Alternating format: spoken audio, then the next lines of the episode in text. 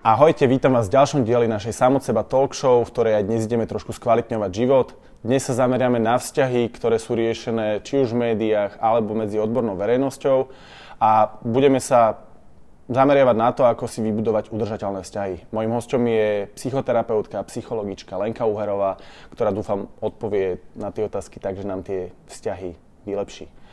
Úplne tou najzákladnejšou otázkou je, že či tie vzťahy sú naozaj tak zlé, že ich potrebujeme riešiť a že či naozaj s nimi máme až taký problém, ako sú prezentované.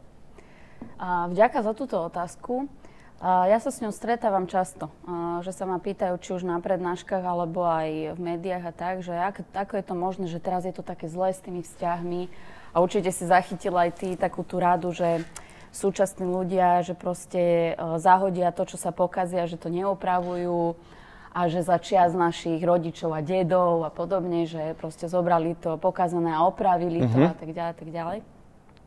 A v skutočnosti je toto jeden obrovský mýtus. Hej, Čiže že... sú tie vzťahy, nie sú horšie? Nie sú horšie.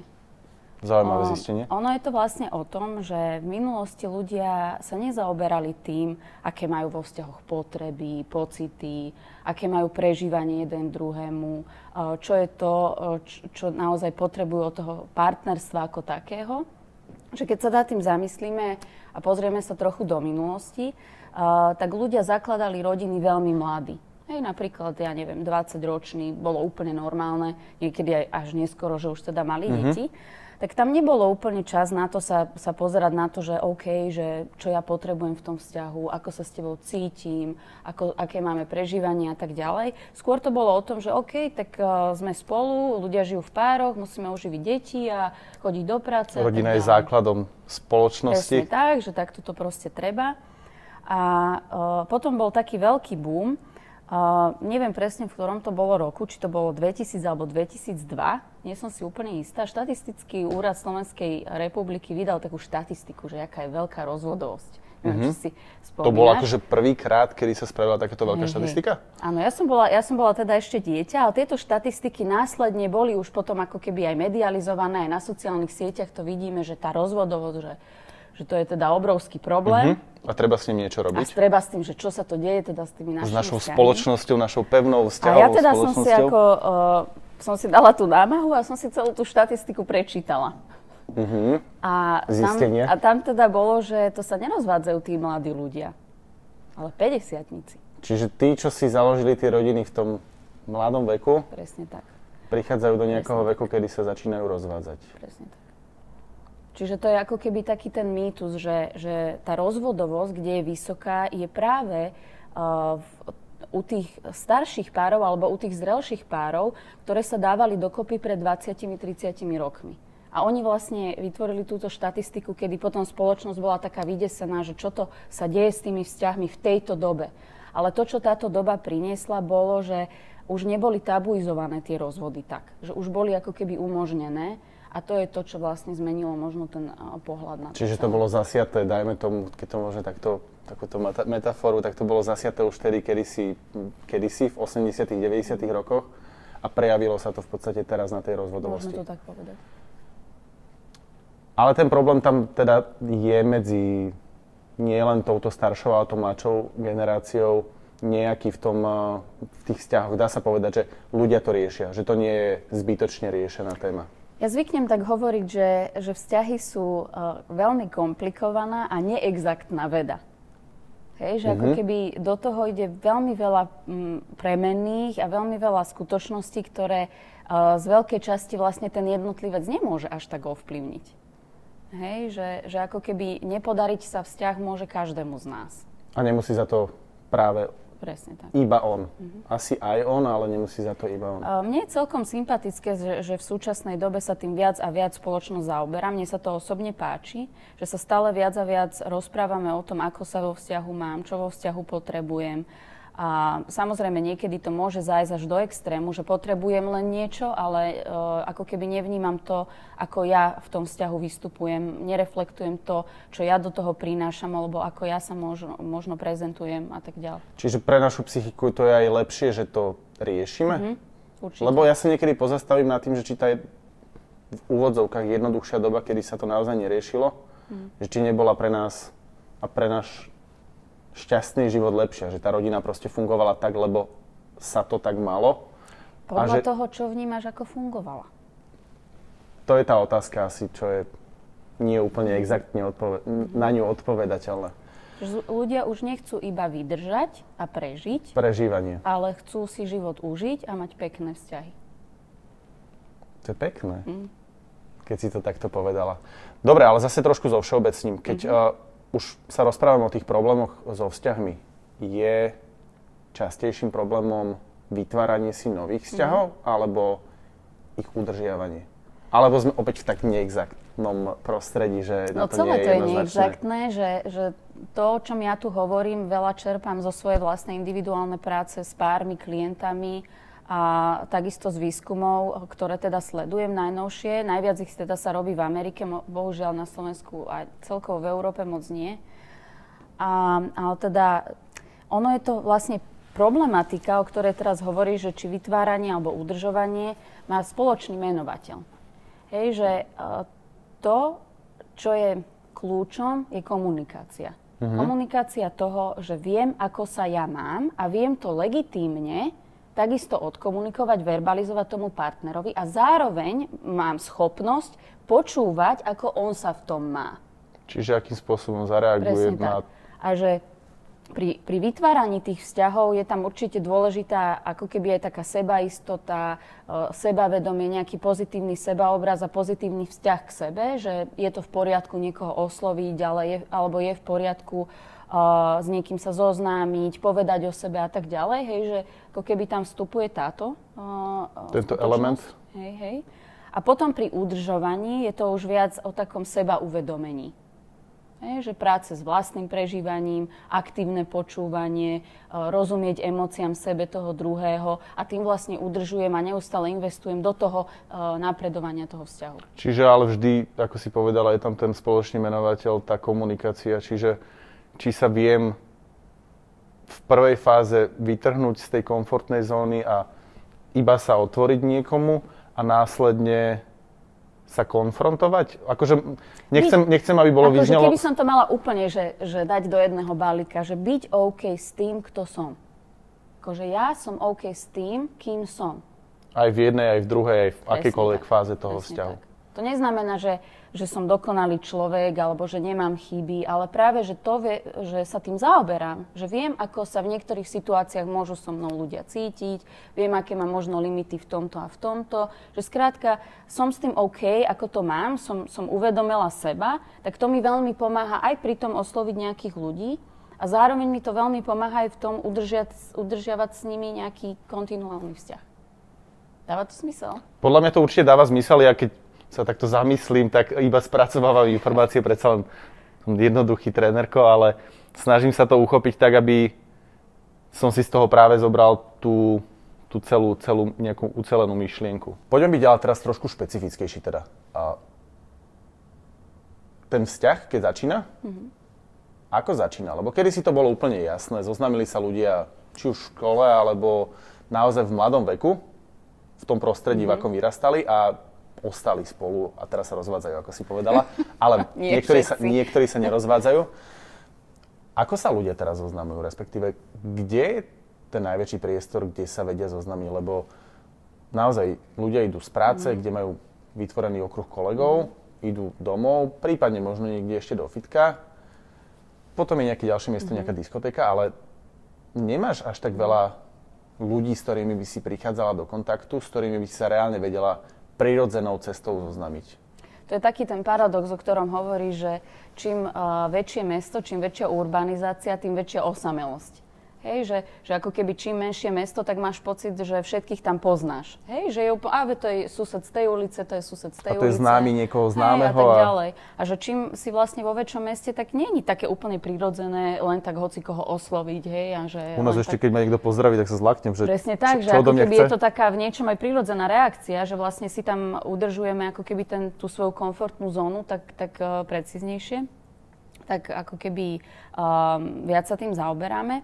A to je ten paradox, o ktorom hovoríš a, a teda viacerí ľudia, ktorí ku mne chodia na konzultácie, tak uh, majú takú frustráciu z toho, že OK, že okolo mňa sú páriky, ktoré sa dali dokopy na škole, alebo teda veľmi akože v nejakom začiatku práce alebo pracovnej kariéry a že čo akože ja? Okolo mňa už sú teda nejakým spôsobom takto uh, ľudia popárovaní, hej, a že kde ja mám spoznať tých ľudí? A tam presne prichádza k tomu už teraz takému modernému, no online zoznamovanie. Alebo teda online datingové aplikácie, uh, ktoré majú niektorí zaradené ako, že to je niečo strašné a katastrofálne a že, že nikdy k tomu toto je ten najhorší spôsob, to je ten sa najhorší a že musím byť úplne, úplne na konci svojich zúfalých uh, síl, a, aby som sa tam ako keby išiel zoznamiť. Zaregistrovať? Hej. Ale v skutočnosti to, čo uh, vlastne teraz uh, Harvardská univerzita robila v 2016 výskum, tak vtedy, keď to robili, tak bolo, že v súčasnosti sa tak zoznámi 25% párov a predpokladajú v tej štúdii, že ďalšími rokmi to bude stále viac a viac a že do 50 rokov sa stane, že 80 ľudí, párov, sa zoznámi na, na online na aplikácii. Či už sociálnej sieti, alebo uvidíme, akým spôsobom sa to bude vyvíjať. A, o tých výhodách a nevýhodách. Hej, ako jasné, Práve to som sa chcel že... spýtať, že či to je pozitívne. Alebo že či to je iba nejaká cesta, ktorá sa vytvorila... Rozumiem tomu, prečo to niektorých ľudí desí. Rozumiem tomu. Hej, že Uh, taký ten ideál, ktorý nám robí najlepšie dobre pri, pri tej predstave je, že, že s niekým sa kamoším, s niekým sa poznáme a zamilujeme sa do seba a, a je to super a je to také prirodzené ten kontakt. Taký hej, ten, že... také tie romantické filmy, Áno. že ako to vidíme v tých pekných filmoch, Lebo... že náhodou niekoho niekde stretnem, náhodou tam preskočí tá iskra. Narazú obidvoch. Presne. Čiže toto je taký ten naivný, mm. idealizovaný. Ako, ne, ja to nechcem ľuďom zobrať, že kľudne, akože veď aj toto je spôsob sa zoznámiť. Jasné, že aj také existuje, ale že ako um, umelo sa toho držať, že hociaký iný typ zoznámenia už nie je skutočná láska, alebo nemôže to viesť k skutočnej láske, že to by som ani nepovedala. Mm-hmm. Že možno v tom online zoznamovaní je uh, na začiatku taký ten awkward moment, alebo že taký, také neprirodzené niečo možno trápne, lebo vlastne toho človeka nepoznám z iného Nevidel kontextu. Ho... Hej, nestretávam ho v práci, nestretávam ho v škole, že je to také neprirodzené. A ako keby uh, brať to tak, že to je súčasť toho, lebo naozaj sme cudzí ľudia. Uh-huh. A to, čo je tam výhoda, uh, na, naopak tomu, že, že chodiť po ulici a oslovovať cudzích ľudí, Hej, že ahoj, máš niekoho? Hej, že... Ahoj, ja by som sa rada zoznámila. že... Ja by som sa rád zoznámil. Zo, z vlastnej skúsenosti po, môžem povedať, že mne je to veľmi nepríjemné. že sa za tebou zastavil niekto a iba tak ti podsunul číslo telefónne? Alebo... Áno, áno. Že, že vystavujú sa tým pádom ľudia ako keby takým nepríjemnejším situáciám, lebo je ťažké odhadnúť v, ako keby v populácii ľudí, ktorí len tak chodia po, po ulici, že ja neviem, je single, hľadá, hľada ženu. Hej, že veď to je ťažké vyhodnotiť. Určite, tej... aby to tam, hlavne z tej mužskej strany, aby tam neprešlo do nejakého až v úvodzovkách obťažovania určite. toho, ja čo sa určite deje. mužom. Oni, oni to ako keby, ono je to ťažké. Hej, že, že veď to je ťažké urobiť tu, tu ten odvážny krok a proste pristúpiť a osloviť tú ženu. A zároveň rozumiem tej žene, že je to nepríjemné, keď už to ten týždeň má tretíkrát. Mm-hmm. Hej, že rozumiem obidvom tým stranám. A tam je výhoda tá zoznamka, lebo mohli by sme povedať, Samozrejme, že sú výnimky, ale že sú tam ľudia, ktorí sa chcú zoznámiť. Preto sú tam. Čiže Určite. tie základné podmienky sú okamžite splnené. Čiže v podstate, keď tam ja niekoho nájdem, tak je dosť veľká pravdepodobnosť, že, že, hľadá, že, že hľada a že tam nie som zle. Tak. Lebo to je ten pocit podľa mňa, ktorý nie, nie že niektorých, väčšinu ľudí, nechcem povedať, že normálnych, mm. ale takí, čo si myslia, že toto je normálne, ktorých odrádza od zoznamiek, že ja tam nemám čo hľadať a čo keď ma tam niekto uvidí. Lebo uvidia ho tam väčšinou tí ľudia, ktorí tam tiež sú a ktorí tiež hľadajú. Čiže vlastne sa odstraňuje táto prvotná obava a tie zoznamky dávajú zmysel. Čiže ale ty hovoríš, že takéto zoznamovanie je OK a vedia vydržať tie vzťahy? Jasné, dokonca viacerým kamarátom som tak bola na svadbe, že sa zoznamili. Že sa zoznamili v rámci nejakého, či už pokecu alebo nejakého Tinderu alebo tým nejakej... Sa, tým sa vraciame ako keby k tej uh, tvojej prvej otázke, alebo čo si mi položil medzi prvými, že aká je tá podmienka vytvorenia a udržania vzťahu, tak to je úplne to isté aj na tej online zoznamke, že ja keď som si vedoma toho, že prečo som tam, čo potrebujem a viem otvorene o tom s, s ľuďmi rozprávať a zároveň aktívne viem E, počúvať a rozumieť emóciám, ktoré mi tam vyjadruje ten človek, tak prečo nie? A hlavne, že si tam asi nevytváram tú umelú nejakú identitu. Ty si tiež tak povedala v, v úvode, že musíme byť stotožnení s tým, kto sme a tie sociálne siete, mm. respektíve akékoľvek zoznamky nás trošku lákajú mm. do mhm. toho, že si to trošku prikrášlime a že si trošku vytvoríme okolo čítala seba nejakú som, bublinku. Čítala som od jedného amerického psychológa, uh, ktorý sa týmto zaoberá on tak písal, že sú tri rady, keď sa nechcete až tak doráňať na online zoznamke. Asi ich doteraz pamätám, nás veľmi zaujali. Prvá rada bola, že nemajte tam iba selfie obrázky seba, ale že dajte si tam obrázky, ktoré ukazujú vás pri činnosti, ktorá vás definuje. Uh-huh. Napríklad som na bicykli, alebo som v prírode, alebo či si čítam knižku a tak. Že niečo, čo robím, kde mi že, nevie že niečo, čo ma nevytrháva hej, z kontextu len ako sexuálny objekt, Vzhľad? Áno, ale že je, som o, osobno, som nejaká individualita, ktorá je v kontexte nejakých ako keby záľub a nejakých názorov prostredia. a tak ďalej. Druhá rada uh, bola, že v tom profile by malo byť jasne uh, napísané, že, že či hľadám vzťah alebo, alebo hookup, uh, teda one night stand, one night niečo. stand. Neviem, či máme v Slovenčine na to úplne ekvivalent jednonočný uh, pobyt. Zážitok. Zážitok. že ako keby byť v tomto tak veľmi transparentný, a, lebo však to je v poriadku aj to tam hľadať, ale že byť v tom transparentný, mm-hmm. aby sa nedoráňali tí ľudia, ktorí to nehľadajú s tými, ktorí to tak majú. A aby zbytočne možno nestracali spolučasť nejakou jasne. komunikáciou, lebo aj tak asi príde na túto otázku. Presne.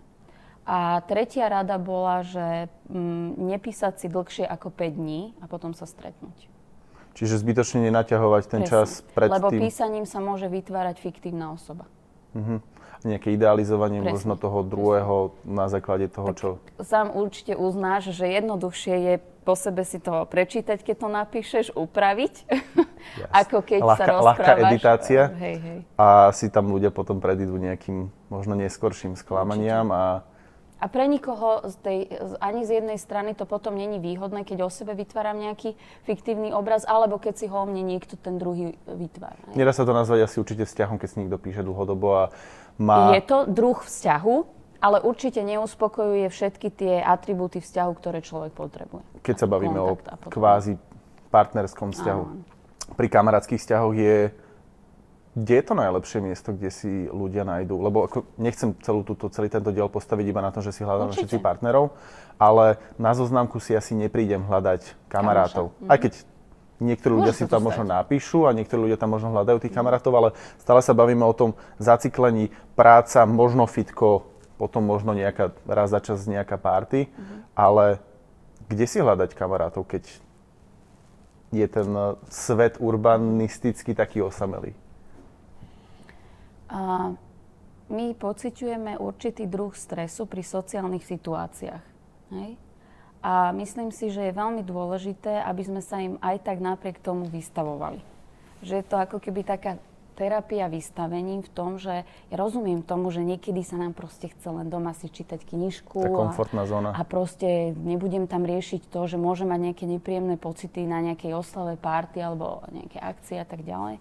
Ale určite, keď chcete mať nejaký okruh kamarátov, tak je, tak je dôležité chodiť na tieto sociálne ako keby akcie, e, združovania sa a tak ďalej. Homo sapiens sapiens je sociálna bytosť. Čiže vytvárať si niekedy aj, nie že na silu, ale vytvárať si situácie, vystaviť kde sa stretávam sa s ľuďmi. Hej, Čiže... že vy, vystaviť sa tomu, aj keď to nemusí byť vždycky úplne príjemné, ale v takom tom zmysle, že, že skutočne ľudia sa majú mentálne oveľa lepšie, keď majú okolo seba ľudí. V takom zmysle, že necítim sa osamelý, niekomu na mne záleží, niekomu môžem porozprávať, ako sa mám, aký mám na toto názor. Uh, už samotný ten fakt, že keď prežívame radostné chvíle uh-huh. a mhm. zdieľame ich, tak sa umocňujú. Ako keď prežívame negatívne chvíle a zdieľame ich, tak rýchlejšie odídu. To platí vo všeobecnosti, čiže, čiže zdieľať.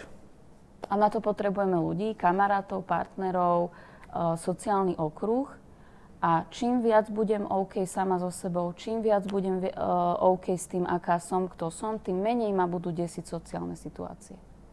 Čiže... Začať sám od seba. Si veľmi pekne povedala, sám od seba. A treba sa im vystavovať osobne, alebo tam vie nahradiť uh, tento socializačný faktor, tá sociálna sieť?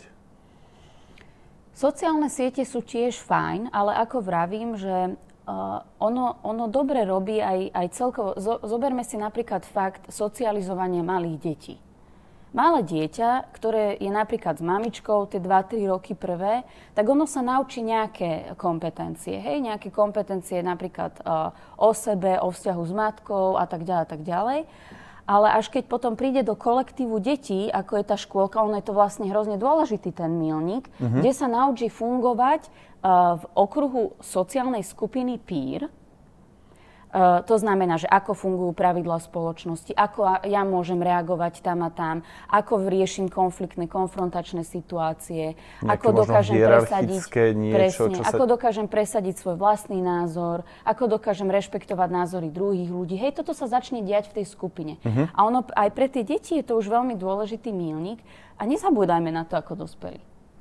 Ani tým deťom to možno nie je zo začiatku. Veď oni plačú, keď ti to trošku Áno, a je to prirodzené. Samozrejme, niektoré neplačú, niektorí ľudia sú možno otvorenejší aj v mm. dospelosti, ale čiže stále hovorí, že je to nevy, nie, že nevyhnutné.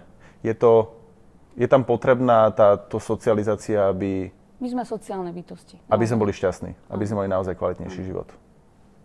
To neznamená, že musím mať, ja neviem, 30 kamarátov. Napríklad Maslov, veľmi známy psycholog, uh-huh. hovorí, že uh, nám stačí takých blízkych kamarátstiev 3 až 5, lebo viac sa to nedá akože blízkosť udržiavať. udržiavať hej, hej. Dobre, že si spomenula slovičko udržiavanie, lebo tá úvodná fáza je u veľa ľudí problém možno, alebo nejaká komplikácia, ale dostávame sa vždy, keď sa vybudováva nejaký vzťah aj do tej ďalšej fázy. Čiže Spoznali sme človeka nejakého, stretli sme sa možno raz, možno dvakrát. Kde tam býva najčastejší problém s tým uh, budovaním toho udržateľného mm-hmm. vzťahu? Možno nie je problém, ale taká tá zlomová hranica, kedy sa začne budovať ten vzťah alebo nezačne budovať vzťah.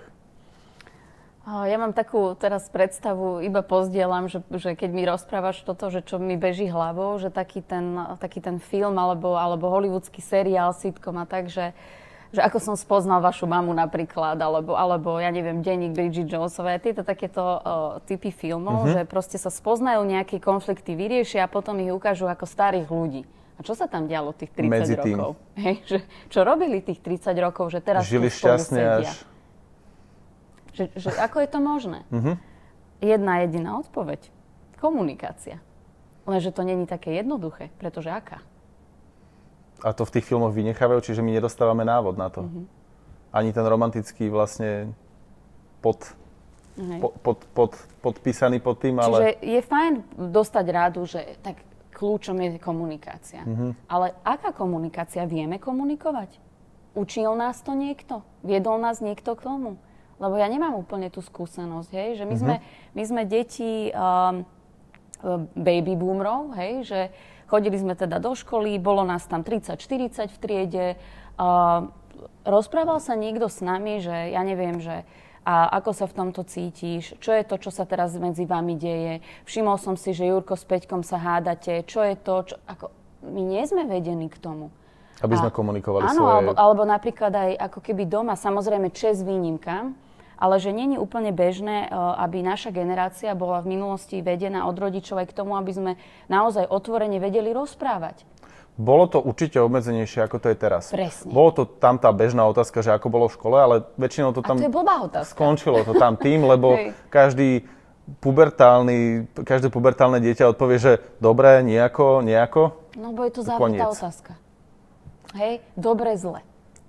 Čiže keď si máme toto pretransformovať niekto tej dospelosti, klásť viacej otvorených otázok a viacej sa celkovo snažiť normálne, diskutovať? Normálne sa začneme tomu venovať.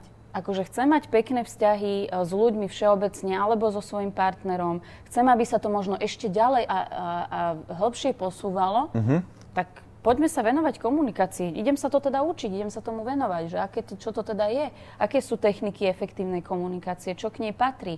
Je to hrozne ťažké. Nenechajte sa tým odradiť, uh-huh. a, lebo zo začiatku to môže prípadať, že je to také, ako keď sa učíme novú reč. Mohla by som to k tomu prirovnať. Keď sme sa uh, učili novú reč, tak ja neviem, použijem príklad angličtiny, uh, tak sme rozprávali tak, že tie myšlienky išli rýchlejšie a my sme potrebovali nejaký čas uh, to ako keby dať do zrozumiteľných vied. Aby sme na to našli slova. I am uh, thinking, OK, je to neprirodzené, nejde to tak jednoducho. Mm-hmm. Presne tak, ako keď sa učíme efektívne formy komunikácie, ktoré sme dovtedy nepoužívali, tak to bude takto znieť zo začiatku.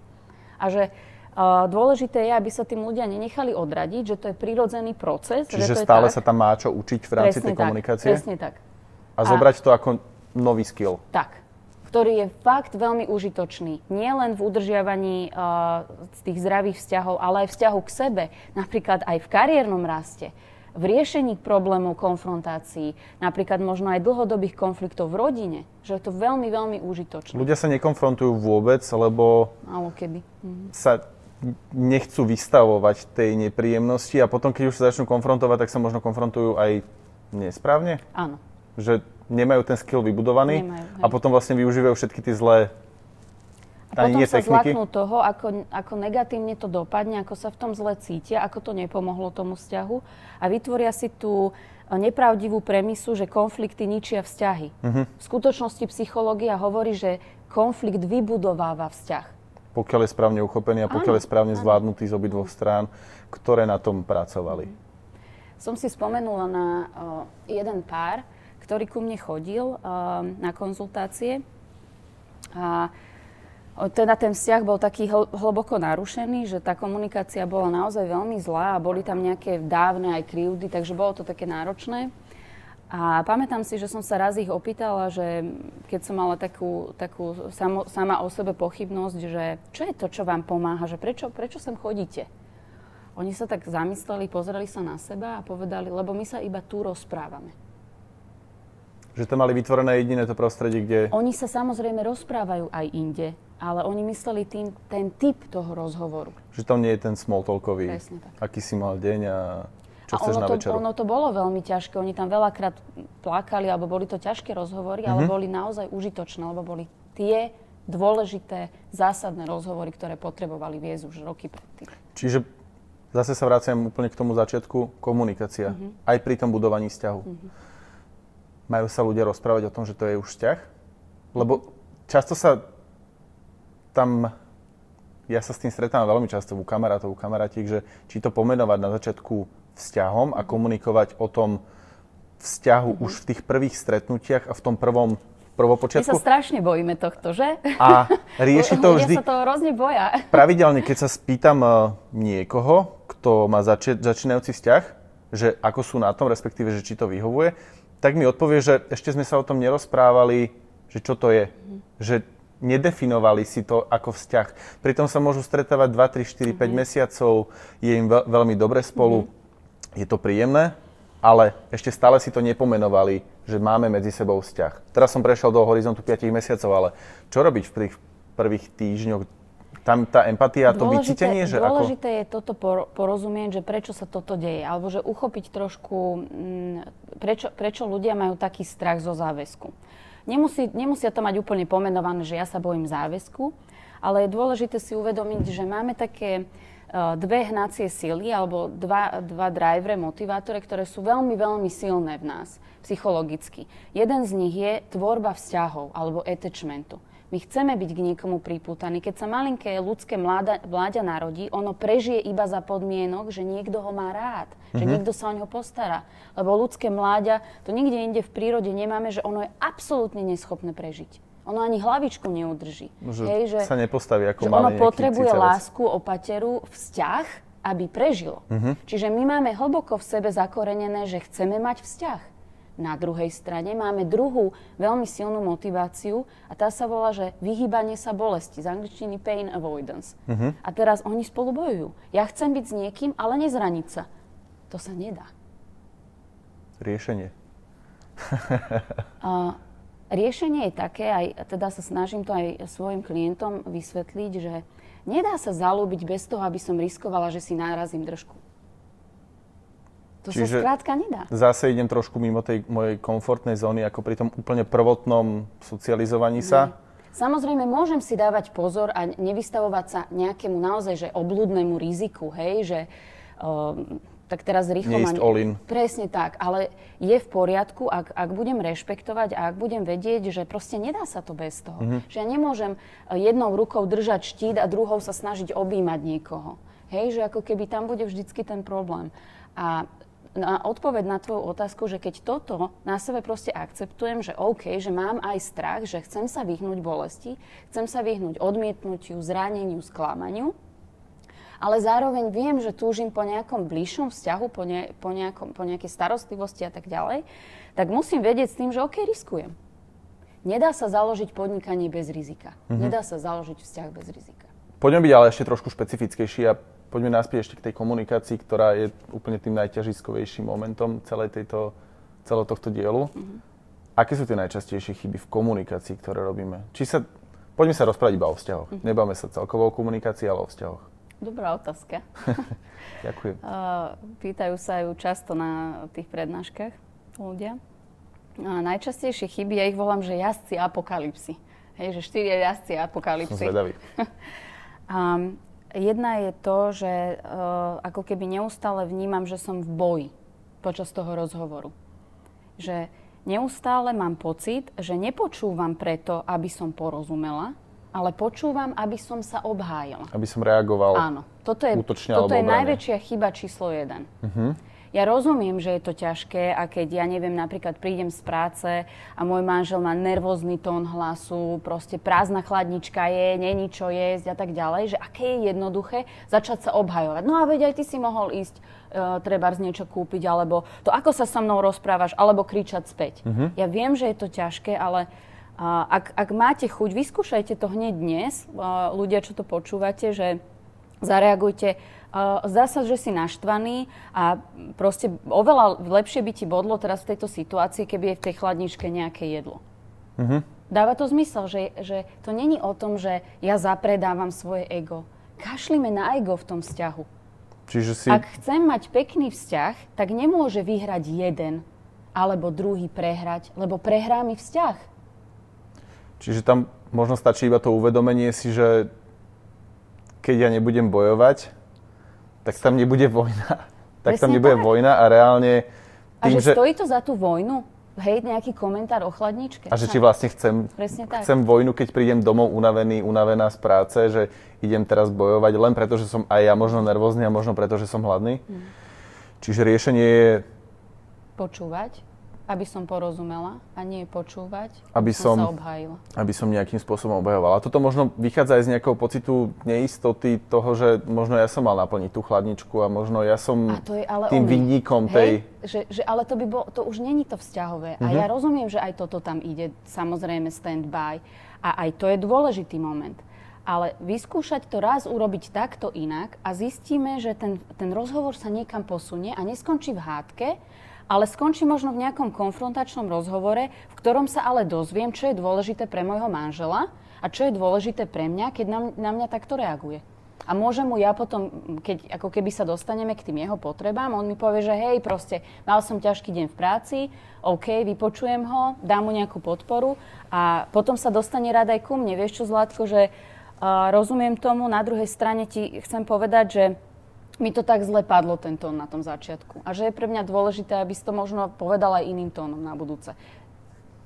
Hej, že, že nemusíme hneď sklzavať ako keby do, do toho, toho kto z koho, kto z koho. Ale nezabúdať na to, že ten vzťah je tímová hra. Nie, že ja individuálne si kopem góly. Lebo mne prehrá vzťah. Dáva to zmysel? Jasné. Hm? Ja sa to snažím uchopiť a mne vo všeobecnosti v tomto celom najviac vyznieva to, že ak my si postavíme každú komunikáciu, ktorú budeme robiť s partnerom nejako ak ju postavíme do tohto obranného alebo mm-hmm. útočného štýlu, tak my si vybudujeme strašne negatívnu asociáciu s akoukoľvek komunikáciou Výborné, s tým partnerom. Presne. A už a, sa nám nechce. A už sa nám nechce rozprávať potom vôbec. Čiže len si nájsť v tej komunikácii to pozitívne a hľadať cesty, aby bola akákoľvek mm-hmm. komunikácia pozitívna. A Nič potom, nie je osobné.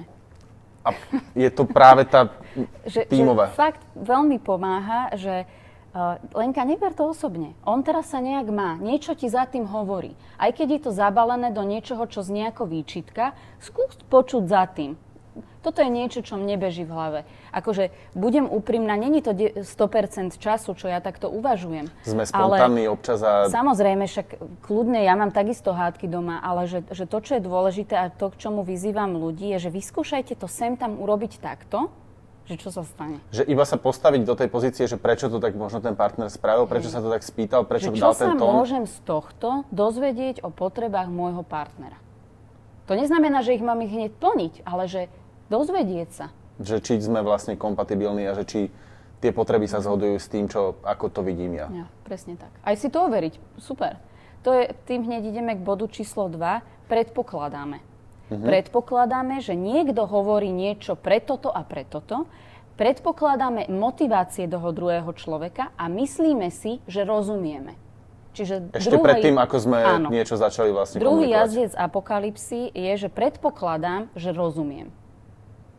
A ja pri tom vôbec nemusím rozumieť. Tak ja neviem, ja mám certifikáty z psychológie a, a fakt si musím overovať veci, ako sa človek, že čo, či rozumiem správne, že toto odo mňa chce a veľakrát sa na to pýtam, že uh, hovoríš toto a toto, není mi úplne jasné, v čom ja som tu užitočná, alebo ako, ako mňa mm-hmm. v mhm. tomto potrebuješ, není mi to úplne jasné.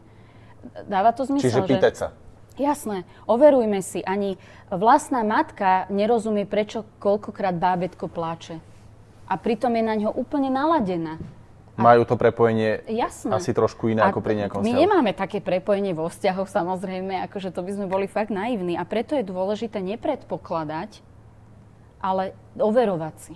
To je fajn, keď to trafíme dobre, OK, podporí to nejakú tú našu súhru, ale uh, neoverovať si a predpokladať milne je sa môže, sa môže zbehnúť do toho práve úplne negatívneho celej Presne tej špirály, tak. že sa Presne to vie tak. Pokaziť možno aj. Tretí jazdec. Uh, tretí jazdec je nedostatok empatie. To znamená, že uh, nedo, nemám schopnosť sa vcítiť do toho. Hej, že, že nemám schopnosť vcítiť sa, uh, ako sa môže ten človek mať a nedokážem ani seba úplne v tom vyhodnotiť, že vlastne teraz uh, ja si idem svoje alebo nie som schopná počúvať a tak ďalej, tak ďalej. Tá empatia je fakt dôležitý prvok. Uh, super je, že máme už aj teda rôzne testy na meranie EQ. Uh-huh. Mhm. A dobrá správa je, že IQ nemôžeme moc vedome meniť, alebo že pracovať na IQ. Idem sa trénovať a budem mať väčšie IQ. Budeme lepšie pamäťové alebo nejaké Hej. možno iné tieto testy, ale nebude to hovoriť o IQ? Ale EQ môžem trénovať. EQ môžem v živote kontinuálne zvyšovať uh-huh. tým, že sa tým zaoberám. A to je super správa, pretože EQ je základná premenná, ktorá je ako keby kauzálna, ktorá ukázala kauzalitu medzi šťastím jednotlivca a výškom, e, výškou EQ. Čiže čím mám vyššiu tú, ten, ten emocionálny kvocient, tým, tým som mám lepší. Tým som šťastnejší. Áno. A viem na tom pracovať. Áno. Není to super? Je to výborné. O tejto téme, akože ako pracovať na EQ, sa môžeme mm-hmm. pobaviť niekedy inokedy, ale späť k tomu vzťahu, čiže mne sa tento tretí bod veľmi prepája s tým prvým jazdcom mm-hmm. apokalipsy, že už len tým, že ja sa cítim do toho človeka empaticky, že prečo sa ma mm-hmm. pýtal tú mm-hmm. otázku tým zlým tónom, si možno ja budem vedieť odpovedať na to, že ako, ako, mm-hmm. akom, v akej pozícii sa budeme rozprávať? Ako bude prebiehať tento, táto buď konfliktná alebo nekonfliktná situácia? Niekto by mohol povedať, uh, ja skúsim tak predbehnúť aj našich divákov, lebo určite ich to napadne, uh, keďže s tým mám skúsenosť, že to ľudí napadne, keď o tomto sa rozprávame, je, že no dobre, ale uh, tak ako ja teraz tu budem empatická, budem počúvať, čo on mi hovorí a budem sa tým zaoberať a tak. A proste a teraz ja mám to všetko akože riešiť? A, a on čo, hej? A to není o tom ja sa môžem od človeka zaujímať, môžem sa snažiť pochopiť, ako sa má, môžem sa snažiť porozumieť jeho potrebám, jeho pohľadu na vec. To ale neznamená, že ja preberám automaticky zodpovednosť za to, ako sa má. Uh-huh. Dáva to Čiže zmysel? stačí to len počúvať a nie snažiť Napríklad, sa to hneď môže vyriešiť. sa na mňa, teraz použijem príklad s kamarátkou, že môže sa na mňa kamarátka hnevať, čak ona má právo na takú reakciu. Ja to môžem pochopiť, porozumieť tomu, čo ju nahnevalo, za akých okolností. Uh-huh. Ja s tým nemusím súhlasiť, ale ja to, ja to rešpektujem a nemusím teraz začať všetko robiť le, preto len, aby sa prestala hnevať. Ja dokonca dokážem to urobiť tak, že OK, hneváš sa, mne to vyvoláva nejaký pocit a ja to rešpektujem, ten tvoj hnev, že dáva mi zmysel v tejto situácii. A nemusím hneď preberať zodpovednosť za ten jej hnev. Že to idem teraz celé Dáva to zmysel? vyriešiť. Že Viem... aj v tých, v tých partnerských vzťahoch uh, to neznamená, že teraz vyberiete celú zodpovednosť za vzťah do vlastných rúk. Ale dať sa do tejto pozície pomáha nebyť spoluvinníkom krachu. Viem okay? ale ja motivovať toho druhého partnera k tomu, aby bol rovnako empatický, aby som reálne nemal tento pocit, lebo ja si viem predstaviť, že ľudia môžu mať až pocit krivdy. Že ja do tohto teraz dávam toto a toto, snažím mm-hmm. sa byť takýto a takýto empatický a môj partner nerobí nič. A iba sa viacej zlostím ešte možno na toho partnera, že prečo nerobí nič, keď ja sa snažím všetko robiť. Čiže viem ho nejakým spôsobom... Um, rozumiem tej frustrácii, keď, sa, uh, keď napríklad ku mne chodí na konzultácie iba jeden z páru a témou je vzťah. Že ro, rozumiem tej frustrácii, že ten, že ten, prečo ten druhý nechce? Hej, že snaží sa, robí to všetko, uh, snaží sa a tak ďalej, že, že z tej druhej strany ale mám veľmi dobrú skúsenosť, ktorá je vo väčšine prípadov, že ako kruhy na vodnej hladine, ak ja začnem meniť svoj postoj na tej rovnici, ktorá je treba z 2x plus y minus z sa rovná niečo, a ja zmením len jednu jedinú premenu, tú moju, mhm. výsledok mm-hmm. začne byť iný. Tým pádom aj tie veci, ktoré možno som ja nevedela ovplyvniť priamo, ako je to napríklad komunikácia môjho partnera a tak ďalej, tak sa to zrazu začne meniť. Pretože ja ne, ne, hnojím alebo nepodporujem tie neefektívne vzorce. E, dáva Čiže dávam zmysel? tam tú nejakú svoju pridanú hodnotu, ono sa to nejakým spôsobom Presne začne. Tak. A veľakrát sa mi potom stane, že príde uh, trebárs klient alebo klientka a že, že Lenka, že, že on začal takisto rozprávať, jak, jak ja. Lebo ten partner si zažije, že dobre to bolo že, že toto mi bolo príjemné, takýto rozhovor. Také nejaké zrkadlo sa tam možno hey, postaví tomu že, partnerovi a vidí. Že namiesto toho, aby som ho do toho tlačila, tak mu ukážem, že aké to môže byť fajn, že vyskúšajme. To, čo sa odporúča robiť rodičom, že Presne. sa vaše deti obracia na váš, na váš obraz. Čiže áno. to sa dá aplikovať aj do partnerského áno, života. Áno. Akože sú aj teda extrémy, kde hovoríme, tak aby sme to spomenuli, že aj to tam treba spomenúť, že sú aj poruchy osobnosti a násilné vzťahy, uh-huh. tak tam samozrejme toto neplatí. Hej, tam nejdem sa nič snažiť. A... Jasné. Okay. Štvrtý jazdec. A štvrtý jazde, jazdec je pasívne agresívna uh, komunikácia, alebo tá, aj tam patrí aj silent treatment, manipulatívne hry, uh-huh. uh, urážanie, dehonestovanie, ponižovanie uh, a rôzne iné, aj pasívne agresívne, aj aktívne agresívne prvky. Ktoré vnášam do toho vzťahu vedome alebo nevedome? Alebo je to, aj, ako to aj. ľudia robia? Aj, aj. Akože samozrejme tie nebezpečnejšie sú tie vedomé, lebo tam akože není moc priestoru na, na ten rozvoj a na tú prácu. A v nevedomom je to vlastne tá ochrana pred zranením, kedy to ten partner, partnerka používajú nie vedome, ale preto, že, sa, že, že ako keby nemajú nič iné a myslia si, že sú v ohrození, ale nie sú. Hej? Tak si vlastne začínajú manipulovať možno nevedome tým Áno. partnerom práve možno nejakým urazením sa, presne, pritiahnutím tam, pozornosti presne. na seba. Alebo tam môže byť napríklad, že zveličovanie alebo dehonestovanie nejakej témy. Uh, a, to sú hlúposti, čo rozprávaš, alebo ja neviem, zveličovanie niečoho, že keďže si meškal uh, pri tom vyzdvihnutí, keď si ma mal vyzdvihnúť, to znamená, že ma nemiluješ. Hej? Alebo silent treatment, čiže tichá domácnosť. Mm-hmm. Hej, to, to je v tej štvorke. Čiže týmto by sme vedeli veľmi dať do takej nejakej krabičky, že toto sú tie štyri najzákladnejšie chyby, na ktorých to vie mm-hmm. padnúť mm-hmm. v rámci komunikácie. Poďme si to zobrať úplne z opačnej strany. Okay. Ty už si aj spomenula násilie, mm-hmm. že toto tu sa nekomunikuje. Aké sú tie ďalšie ešte momenty, kedy si ja viem zhodnotiť, že tento vzťah už asi nedáva zmysel a by som sa mal posunúť niekam ďalej, aby som mal kvalitnejší život. Lebo asi sa zhodneme na tom, že udržiavať vzťahy len kvôli tomu, že by sa to malo mm-hmm. A že takto to funguje, mm-hmm. nie je úplne vhodné. Ale kedy ja mám naozaj zistiť, že ukončí to mm-hmm. a mhm. budeš pravdepodobne mhm. šťastnejší?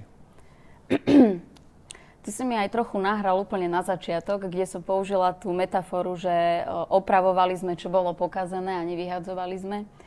Ale povedzme si, keď je ten môj hrnček rozbitý na 25 kúskov, fakt z neho chcem ešte piť. Asi nie sme sklári. Keď, keď 2 eurá stojí nový, uh-huh. ako fakt. Čiže treba že, si tam trošku racionálne zhodnotiť. Uh, treba, treba zhodnotiť, že či už neresuscitujem niečo, čo je mŕtve a oveľa viac ma stojí energie, uh, investovania a tak ďalej, niečo, čo fakt musím non-stop udržiavať na prístrojoch, hej, že, že kto z toho má potom už akýsi osoch.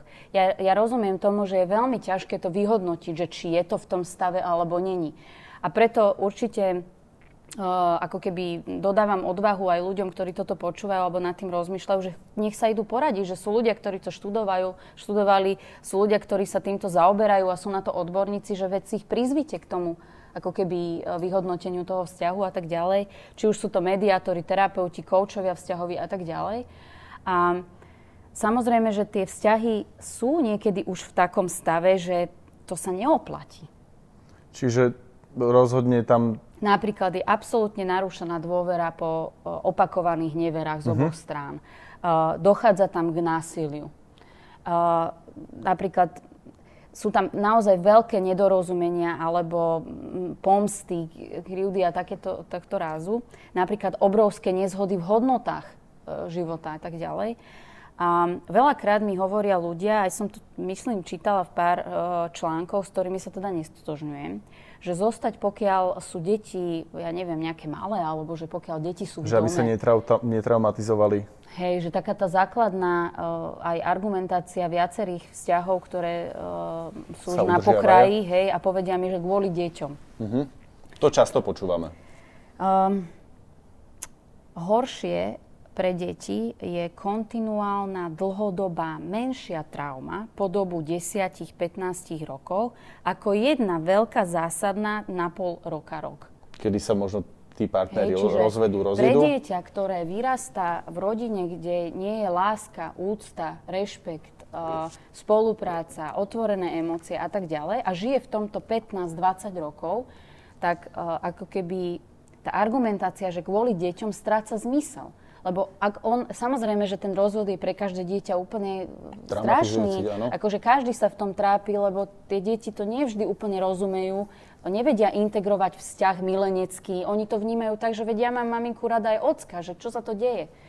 Ale je to také ako keby multidisciplinárne, že viacero faktorov do toho vplýva, ale určite argument zostať v toxickom vzťahu kvôli deťom je veľká chyba a dokonca teraz 30-40 roční klienti, ktorí ku mne chodia, um, a snažia sa ako keby zlepšiť svoj život a tak, tak majú také komentáre, že prečo sa tí moji rodičia nerozviedli, že prečo som v tomto musel, prečo som musel byť svetkom takýchto hrozných vecí. Že tam boli hádky a väčšinou sa tí deti potom stávajú niekde medzi tých rodičov, oni si, lebo... Oni si to tie deti nejak musia v tej hlave vysvetliť a vysvetlia si to po svojom a nie vždy úplne dobre.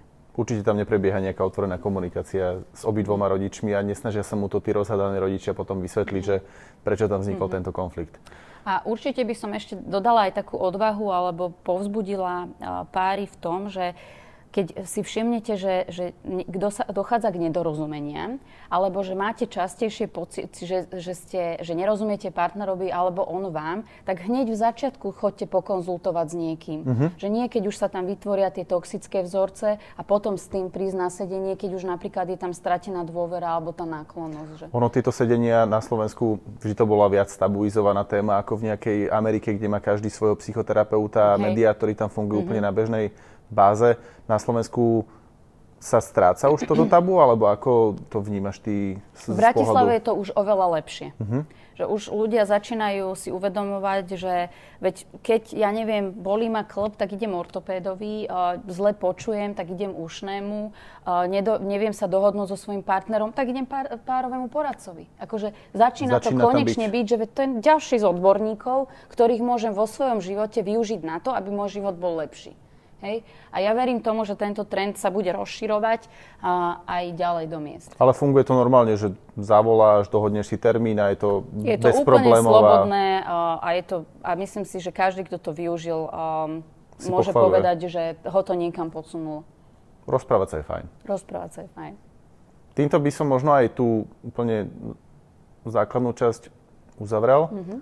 Mne ale vždy po takýchto rozsiahlejších rozhovoroch chýba nejaká dodatočná literatúra. Mm-hmm. Uh, je niečo, čo si ľudia vedia prečítať, čo by ich mohlo zaujímať a zároveň by to bolo pre nich dostatočne zrozumiteľné? Alebo nebodaj pozrieť, to si, do, to si dobre povedal, lebo väčšinou to, čo ja čítam, není moc zrozumi- to, zrozumiteľné. To nám, to nám prosím neodporúčaj, to sa budeme rozprávať potom, že si skúsim naštudovať um, nejaké múdre slovíčka. Lebo tak e, ja som sa najviac naučila z takých tých naozaj, že skript a, a, uh-huh. a vedeckých vecí a takých trošku komplexnejších, ale to není úplne užitočné pre bežnú populáciu. Ja tomu rozumiem, lebo však oni nejdú byť poradcovia, tak uh-huh. rozumiem tomu. A to, čo moji klienti si pochvalujú, že im pomohlo, to normálne ako, že môžem povedať teraz divákom, že by to viacero klientov povedalo, že im to bolo osožné, je 5 jazykov lásky od Chapmana. Kniha? Uh-huh. Uh-huh. Lebo na konci uh, je nejaký test, kde si môžete urobiť, ktorý jazyk lásky je pre vás ten dominantný a ktoré sú ako keby tie uh, viac v úzadí a že či sa zhoduje s tým, ako to má partner.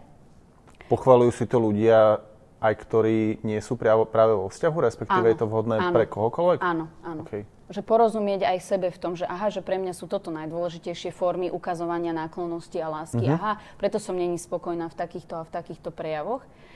A samozrejme, že mm, je to ako keby také možno jednoduchšie, ale klienti si to veľmi pochvalujú, lebo sú tam konkrétne, jasné, zrozumiteľné mm, nejaké pohľady. Ale ne, akože nezlaknite sa, že preboha, však môj vzťah je oveľa komplikovanejší. Áno, sú komplikovanejšie tie vzťahy, ale tá kniha sa snaží byť... Ale vie to uchopiť tá kniha. Áno, ono áno. predsa len uchopiť tému vzťahov už len do tohto dielu je dosť ťažké, keďže presne, to je rozsiahla téma a treba čítať a treba sa vzdelávať aj o tejto oblasti. Čiže toto je taká, taká knižka, ktorú by si určite hmm. odporúčal každému. Ak nie, niekto, že trošku, že uh, aj s angličtinou nemá problém, tak od Sternberga uh, Láska je príbeh alebo Love is a story uh-huh. je veľmi, veľmi dobrá literatúra, keď má niekto záujem akože hlbšie sa na to pozrieť. Uh-huh. Uh, odporúčaš ľuďom čítať si články v ženských a iných magazínoch? Nie. Alebo ja som, aj som aj nedúfal v takúto úplne všeobecnú, respektíve takúto úplne, že ultimátnu odpoveď. A čakal som tam nejaké, nejaké aspoň záváhanie, čiže väčšinou to tam nebýva úplne odborne spracované. Pokiaľ... Berte to tak, čítajte si to, ale berte to ako zábavu, ako nadľahčenie, ako... Však je to, je to lifestyleové, akože je... Veď ty to určite poznáš s tými rôznymi výživovými a, a inými poradenstvami ohľadom životného štýlu, zdravia, cvičenia a podobne, že proste keto je úplne najlepšie, nie, intermittent fasting je najlepšie. Hej, že proste ako keby treba to čítať s tým, že je to populárne a nastaviť sa pritom tak, že skutočnosť je komplexnejšia a musím používať kritické myslenie. To som chcel povedať, práve to kritické myslenie je asi rozhodujúce úplne pri každej oblasti, tak. nie len pri psychológii, výžive, ale asi Hej, že nebrať to, že prečítala som to a toto je akože návod na... Mm. Návod na, šťast, na šťastný mm. vzťah, lebo tak tomu venovali tri strany a že 8, možno 8 bodov. páči sa mi táto časť toho a ostatné zabudnem. A... Posúvam sa ďalej tak. a idem sa vzdelávať Podľa iným, toho, čo ma v tom zaujalo, si treba prečítam. Tak. Tých literatúra, tých dokumentov, podcastov možno je asi určite o mnoho viacej, ale asi sa zhodneme na tom, že tam si treba vytvárať nejakú tú tú bázu toho celého, aby som si to kritické myslenie vedel, vedel vytvoriť. Uh, poďme si to teda ale zrekapitulovať. Celú túto vzťahovú oblasť. Možno to bude trvať dve hodiny teraz, že kým to budeme rekapitulovať, ale skúsime to skrátiť na zo pár krátkých bodov. Máme úvod vzťahu. Akým spôsobom si ich čo najefektívnejšie vytvoriť, nájsť tie príležitosti na vzťahy? Nebáť sa byť sám sebou, a veriť tomu, že ľudia okolo sú rovnakí ako ja a nie, že mi hrozí od nich bezprostredné nebezpečenstvo vojna. A, a vojna. Čiže socializovať sa, vytvárať si to... Tak, čím viac sám seba spoznávam, tým viac zistujem, že som podobný ako ostatní ľudia. A vtedy si viem ja aj vytvárať pozitívne nejaké asociácie, či už... Byť viac slobodný v zoznamovaní. V zoznamovaní sa, v komunikácii. A každá pozitívna asociácia ma potom vie možno motivovať do opakovanej tej činnosti a opakovaného sa mhm. zoznámenia bez toho, aby som mal negatívnu nejakú konotáciu s Tie budú, konfliktom. tie budú, ale ako keby nezovšeobecňovať ich, že deje sa aj tak. Deje sa aj, aj to. to normálne. Aj ja ľudí zraňujem, aj ja ich určite sem tam sklamem. Hej, a nerobí to zo mňa zlého človeka. Že ako keby, čím viac som ako keby OK aj sama so sebou a rozumiem si, tým viac dokážem akceptovať a príjmať ľudí takí, akých sú. Toto je asi dôležité pre celkové vnímanie, čo si teraz povedala, že prijať tú svoju nedokonalosť možno mm. toho, že aj ja to Hej. občas spravím a nie je to zlé. Hej, že keď napríklad aj mňa niekto sklame, to neznamená, že všetci ľudia sú zlí. Veď aj ja som určite niekoho mm-hmm. sklamalo, hej, že... Uvedomiť si túto svoju pozíciu. Je to súčasť života. Súčasť života. Máme krátkodobý vzťah, ktorý mm. sa ešte nestihol nejak vyvrbiť, že čo z toho bude, že či z toho bude manželstvo, že či čo z toho vlastne sa vyvinie kde sa tu vieme, akým spôsobom sa vieme posúvať, aby sme to vybudovali naozaj? Byť si vedomý toho, že takisto ako vo mne, tak aj v tom potenciálnom partnerovi je boj o tom, že chcem mať vzťah, ale zároveň sa bojím zranenia. Mm-hmm. Že toto sa odohráva v každom z nás a tým, že si to budem zvedomovať a robiť s ním, tak to môžem pekne priniesť na povrch a pracovať s tým.